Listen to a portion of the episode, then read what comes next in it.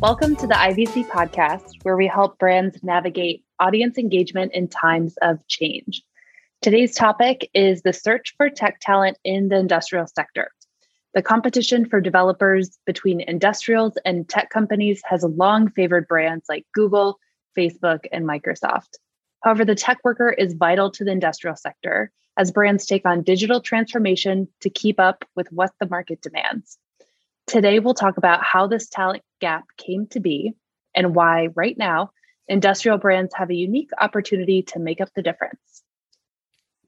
My name is Amy Jesternig. I am the Director of Business Development at Invision Communications, and I'm responsible for introducing new clients to Invision. And I also lead the industrial practice here. It's a group of individuals from every department who are experts in working with industrial brands. We spend time discussing topics like these and helping our clients navigate business challenges like we have to discuss today. So I'll introduce to you Phil Stanley, my colleague. Thank you, Amy. I'm very happy to be sitting here with you today talking about the competition for tech talent. As Amy said, uh, I am a senior strategist here at Invision. I work with our clients, whether it's an event, a communications plan, social media engagement. I help them to make sure that their event or communication goals and objectives align with the corporate vision, their goals, and their business objectives. Phil, I know you've been doing a lot of research in this area, so let's dive right in. The industrial sector has faced some challenges in attracting tech talent over the past 10 years. And we know that even pre pandemic, non tech brands had tech jobs that were going unfulfilled. Tell me what's behind this. Yeah, that's correct, Amy. There was and still is a worldwide shortage of tech talent. But even putting that aside for the moment, industrials have historically struggled you know to foster the right culture in order for their tech workers to to to really thrive and be successful. Wow. And on top of that when i think of the next generation of workers i'm assuming a tech brand is probably pretty high on their list of prospective employers. Not only do they know about them they're using their products every day but they these tech brands also are notorious for having you know great offices and cool perks. Yeah that's exactly right. And there are specific reasons we can point to uh, for that cultural disconnect. Internally you know the c suite believes you know i think the survey from pwc talked about 90% of c suite executives believe their companies pay attention to their employee needs with regards to technology but in that same study, we found that just 53% of those employees agreed with their leadership. You know, that really serves as a massive disconnect. And we've always said that, you know, your employees are your best advocates for your brand. So it would really benefit those executives to close that gap uh, to make sure that their employees really believe that their needs are being met. Wow. Let me restate those numbers 90% of executives think they're giving employees the tools that they need to do their job, but only 53% of employees agree. Okay, so this is making me think about the conversations we're having with our clients around what's being called the great resignation. I know, Phil, your team specifically, you're looking beyond just how this impacts a brand's ability to service their customers, you're actually looking at the employee mindset. Why is this res- resignation happening and what can we do about it? So, talk to me about what this means to industrial brands who have been around for a long time and are already challenged to attract developers. It really provides them with a really strong opportunity to attract that talent. Now, of course, they're like the industrials are like every other company where they're in a fight to retain their own employees. But the great resignation has made the labor market very fluid. The talent force is looking for life balance, they're looking for job satisfaction, but more importantly, they're looking for a good cultural fit. Employees want to know that they matter to their employers. And some studies suggest that employers are much more focused on attracting talent as opposed to retaining talent. You know, we saw an Industry Week uh, article that talked about you can attract talent with money, but to retain them, you really do need a culture. Wow. And that's interesting because we know industrials historically have been able to retain an employee. You think about earlier generations who have been at these companies for 30, almost 40 years sometimes before they retire. Yes, that really does speak to the changing workforce in general and tech talent specifically. You know, millennials and Generation Z are forcing employers to focus upon building a community, right? They want to know that, you know, their impact, the company they're working for has an impact in the greater world. And they're also looking for flexibility. Tech workers are seizing this moment to develop soft skills that makes them more marketable. They're looking for those transferable skills around communication, you know, adaptability, and also problem solving. That makes sense. And I mean, in the context of tech talent, these Silicon Valley brands often have a built in advantage. These companies could not have been created without the tech worker. I mean, many founders of these organizations were developers themselves. And so, not only has that put pressure on other industries, as we've seen, to become more digitally focused, they've also probably created a culture that's welcoming to this group. So, when I think about digital transfer transformation and industrials, you know, that's been around for a long time. We can all point to good things that have come from it, you know, whether it be digital twin or a smart home thermostat, things we're using today. I'm wondering, what have you found? What challenges come with digital transformation in industrials? Sure digital transformation is forcing industrials to confront their technological competencies. They really have to begin to adopt to the trial and, and learn aspect of software development. They need to look at their tech workers as direct contributors. You know, that's a real departure from where they've been in the past. They also need to understand that they have to invest in world class tools and processes. You know, all of this really begins to add up to being a technology focused business.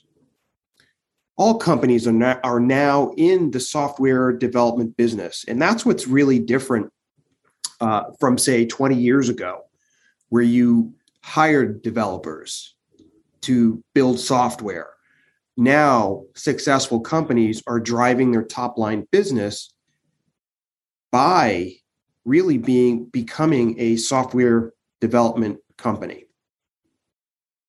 Got it. Okay. So with that in mind, are there specific things that industrial brands can do to build a more developer friendly tech worker focused culture? Yeah, there you know there are there are a half dozen things that they should focus on as they move forward you know with this digital transformation. You know first they need to communicate differentiated value to the tech worker talent force. Industrials must communicate that they're different now. They must talk about their vision in a digitally transformed world they have to talk about that they have technology and cultural structures in place to develop software that's going to power their business moving forward. That's the first thing. Second is they need to foster a stronger tech worker community. And that can entail you know, better talent management, you know, providing the right tools, a deeper understanding of product development, and creating psychologically safe environments for developers to not have to have the fear of failure. And that's a real critical part of why the tech companies are successful because they provide that psychologically safe environment. Third, they need to personalize the developers, you know, work experience. You know, developers, tech talent, they're looking to be more well-rounded employees. You know, far too often tech workers are viewed as wanting to simply write code or not seek the roles that rely upon more interpersonal skills. The last thing they need to do is they need provide developers with a role in employee engagement.